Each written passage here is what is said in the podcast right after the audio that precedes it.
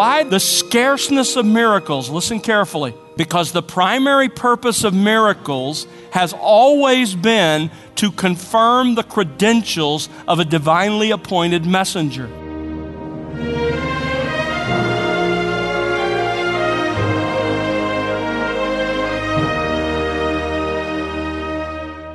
Welcome to The Word Unleashed with Tom Pennington.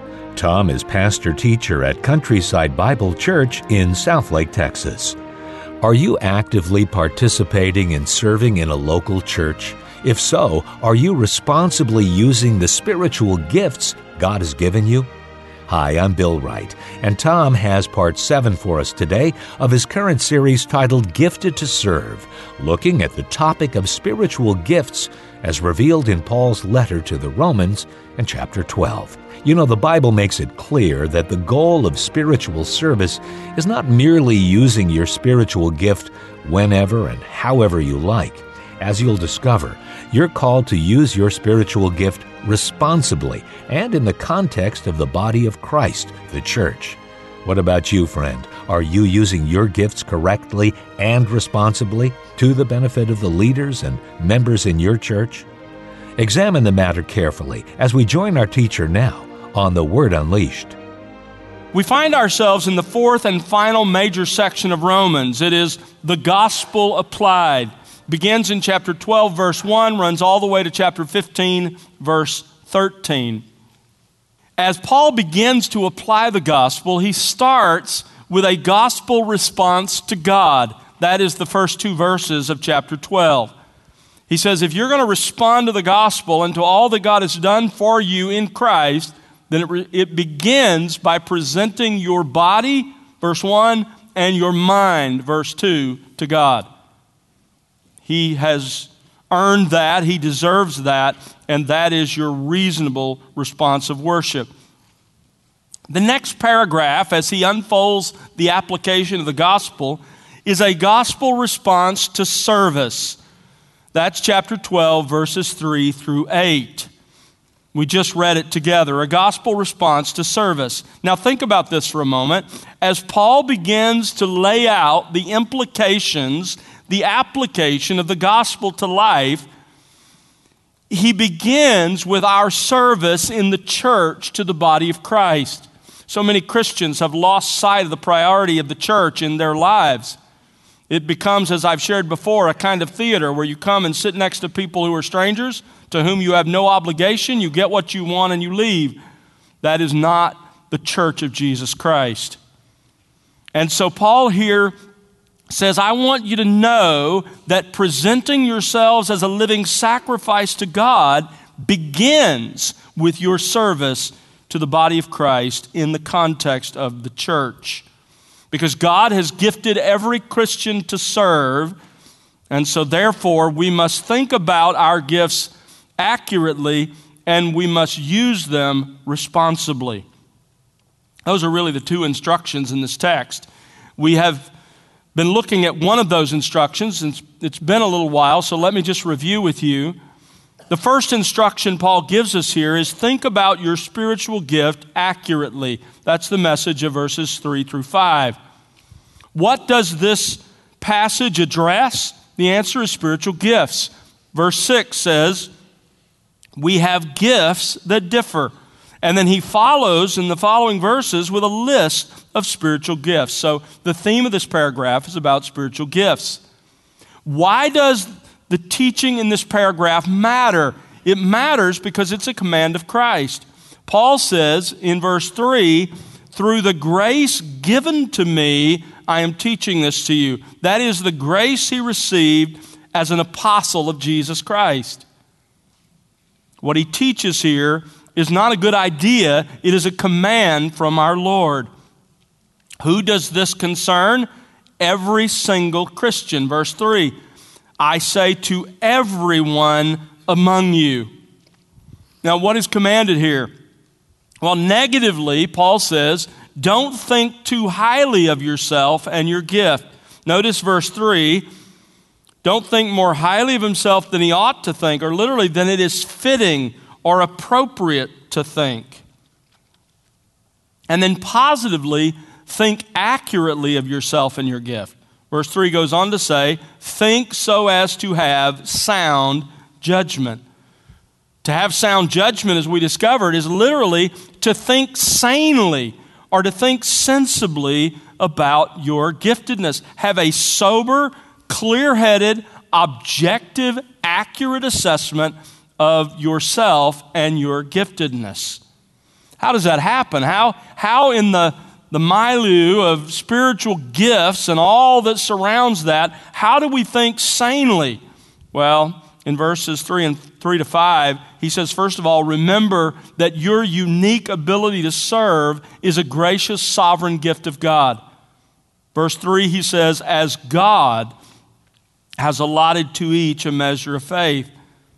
And secondly, remember that you are just one member in Christ's body and that your role by divine design is to serve the other members. That's the message of verses 4 and 5. Now, that brings us to where we left off last time. And today we come to Paul's second instruction for us, and that is use your gift responsibly. Use your gift responsibly. That's the message of verses 6 through 8. How does that happen? Well, using our gift responsibly is only possible when we understand the New Testament spiritual gifts. Begins with understanding. Paul, here, under the inspiration of the Spirit, gives us a list of spiritual gifts. As we will discover, almost all of the permanent gifts Christ has given to his church are here in this passage. And Paul gives them by the work of the Holy Spirit to the Roman believers and to us so that we will understand, so that we will understand the scope of spiritual gifts available to us, so that we will have a biblical understanding of this issue, so that we will be able to identify our own giftedness, and so that we'll know best how to use them in the life and flow of the church. Now, this morning, in the shortened time that we have, because we're going to celebrate the Lord's table together, I just want to accomplish two basic goals. First of all, I want us to make a comprehensive list of all the New Testament spiritual gifts. A comprehensive list. Secondly, I want to begin to organize those gifts into basic New Testament categories. Next time, Lord willing, that we study Romans 12 together, when I return from Italy, I, I will finish categorizing the gifts, and I hope to do a couple of other things. I hope to give you a simple set of definitions or descriptions of all of the New Testament spiritual gifts, and some practical steps to identify biblically your giftedness. So today, let's just begin with a comprehensive New Testament list of the gifts.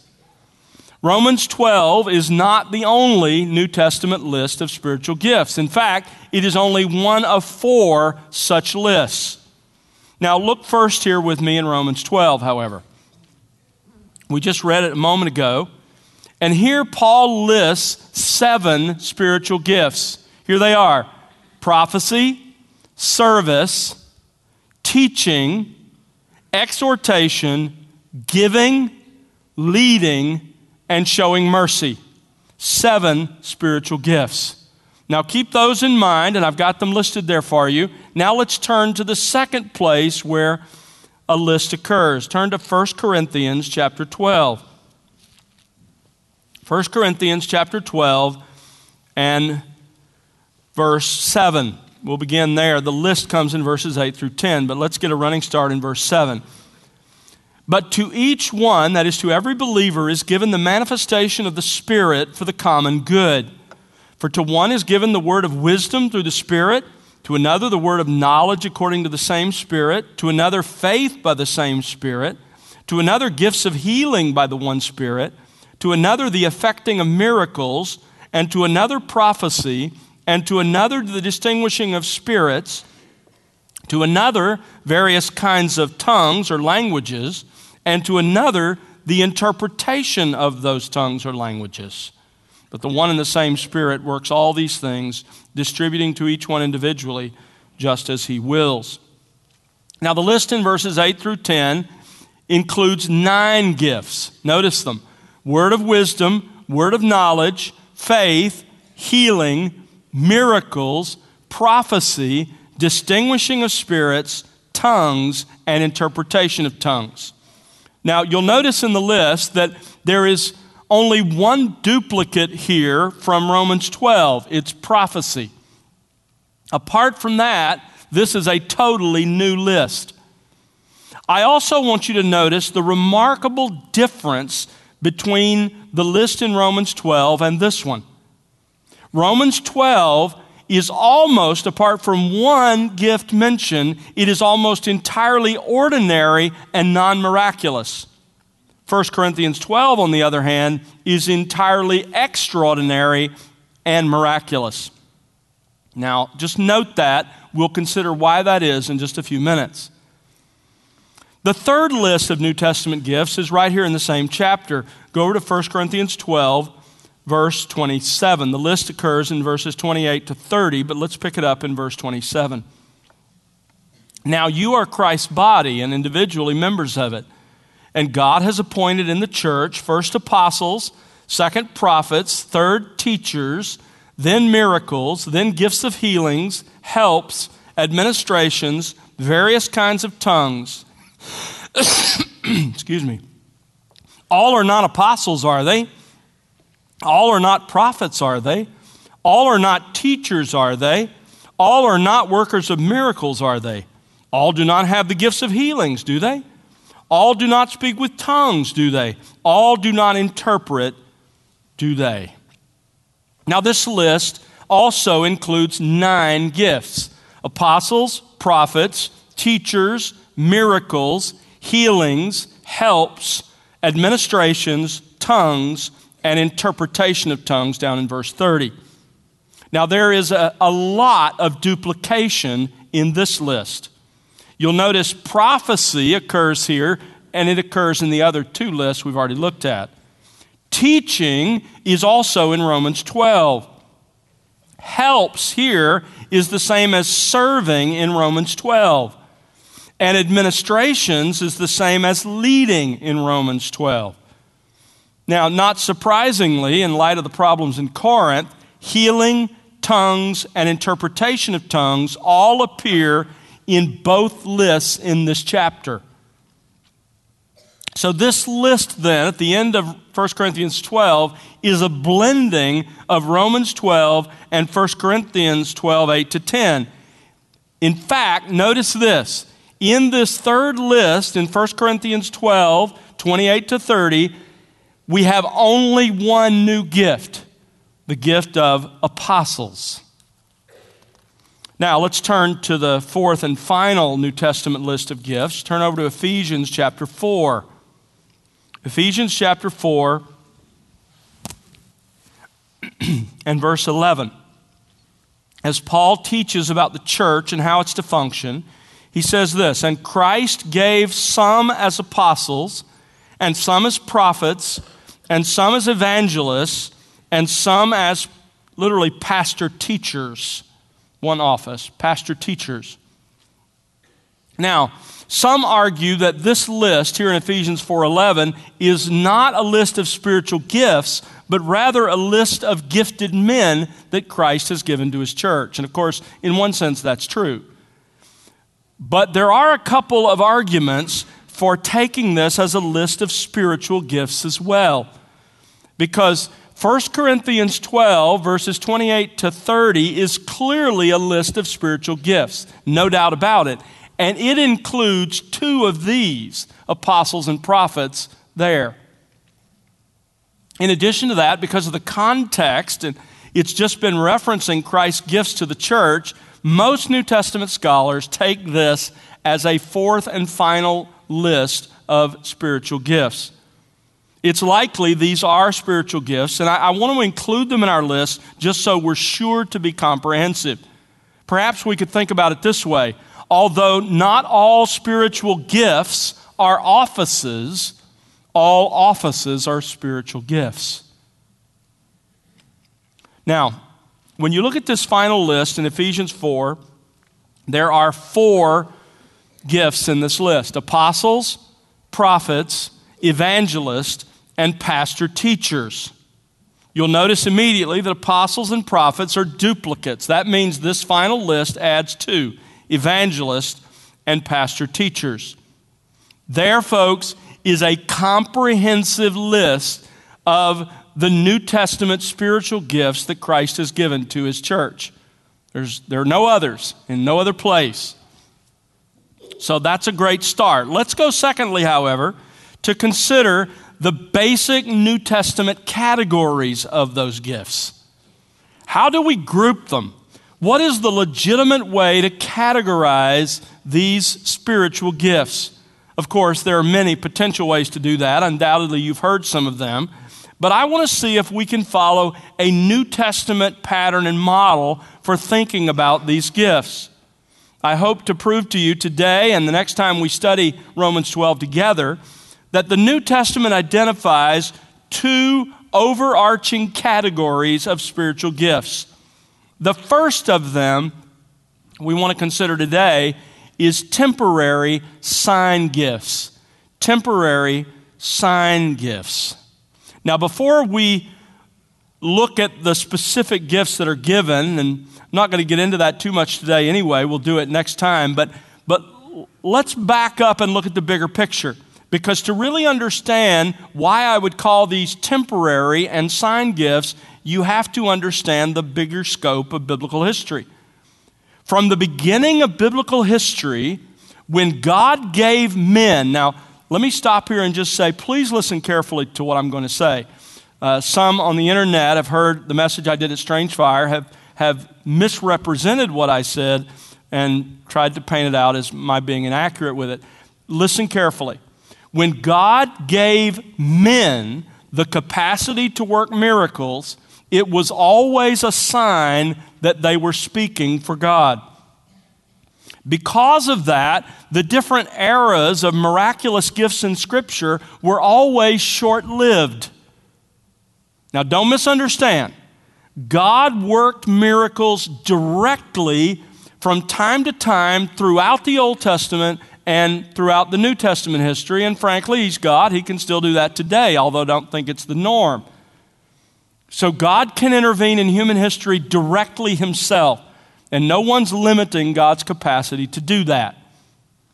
But there were only three primary periods in which God worked miracles, listen carefully, through uniquely gifted men. That is, through men to whom He gave miracle working power. God performed miracles directly during the ministries of men like Samson, Samuel, David, Isaiah, Daniel. But there is no biblical evidence that those men were given the same miracle working power as Moses, Elijah, and Elisha. When you examine the biblical record, you will find there are three main time periods with miracle working men. That is, men to whom God gave the power to work miracles. It's not that God acted directly, as it was Samson, for example, and God performed a miracle. Instead, it's God giving men the capacity to work miracles. The first of these periods was that of Moses and Joshua. That period lasted from the Exodus in the year 1445 BC through the career of Joshua that ended about 1380 BC. In other words, it lasted about 65 years. The second window when miracle working men were common on this planet was during the ministries of Elijah and Elisha. That was from 860, about 860 BC, until 795 BC, again a period of only about 65 years. The third time of miracle working men was that of Christ and his apostles. It began with Jesus' ministry, I believe somewhere in the year 26, 27 AD, and lasted at the very longest to the death of John the Apostle in the mid 90s AD, which means about 70 years. Again, God occasionally intervened in other time periods directly and worked a miracle on his own.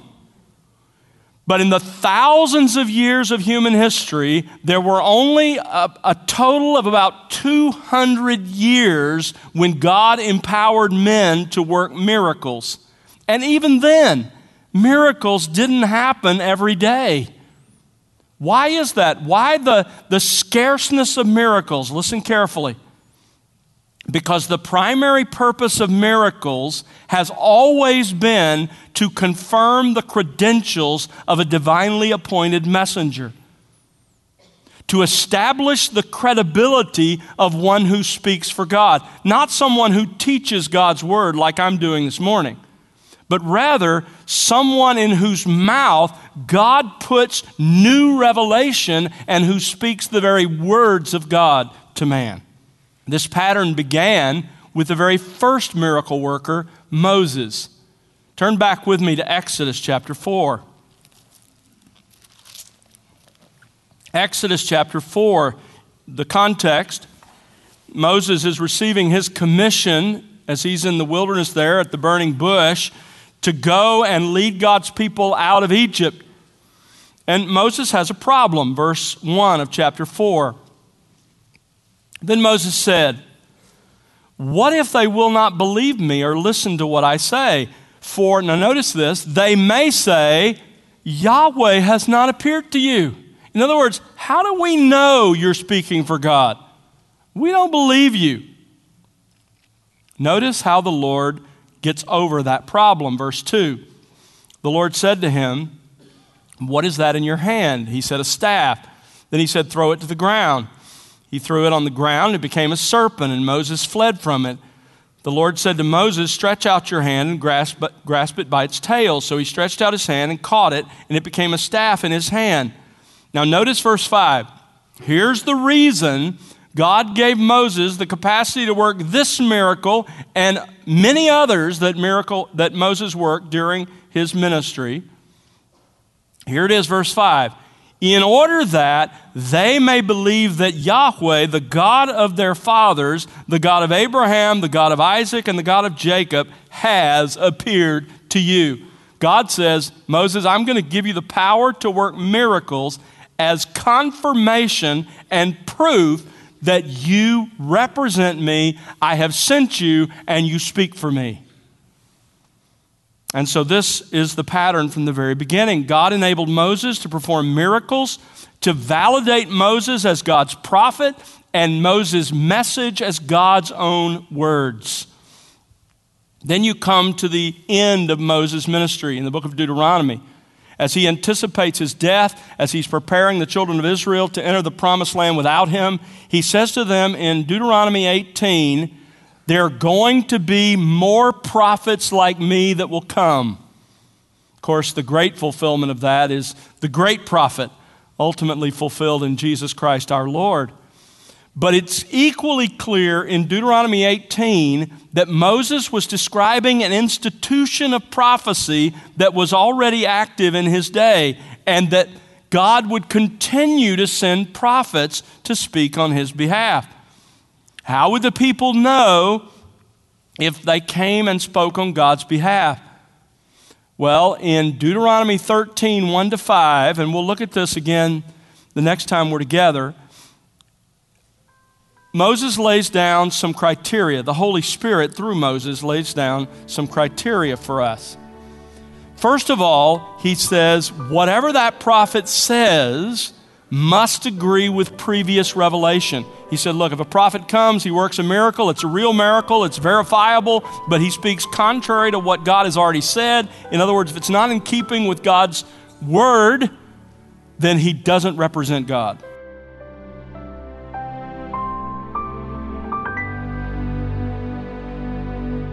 That's Tom Pennington here on The Word Unleashed with part 7 of his series, Gifted to Serve. Tom will have part 8 for you next time. Join us then. Well, it's our prayer that you'll be enriched by the expository teaching of God's Word here on The Word Unleashed. We'd love to hear your story and how God is enriching you in your walk with Christ through this ministry. Write to us, won't you? Our address is listeners at thewordunleashed.org. Again, that's listeners at thewordunleashed.org or you can call us at 1 877 577 WORD. And remember to connect with us on social at The Word Unleashed. The Word Unleashed is made possible because of the prayers and financial gifts of individuals just like you. Please consider partnering with us. You can find out how to do so by visiting thewordunleashed.org. Again, that's thewordunleashed.org. And now for Tom Pennington and the entire team, I'm Bill Wright. Thanks for listening to The Word Unleashed exalting God's glory, explaining God's truth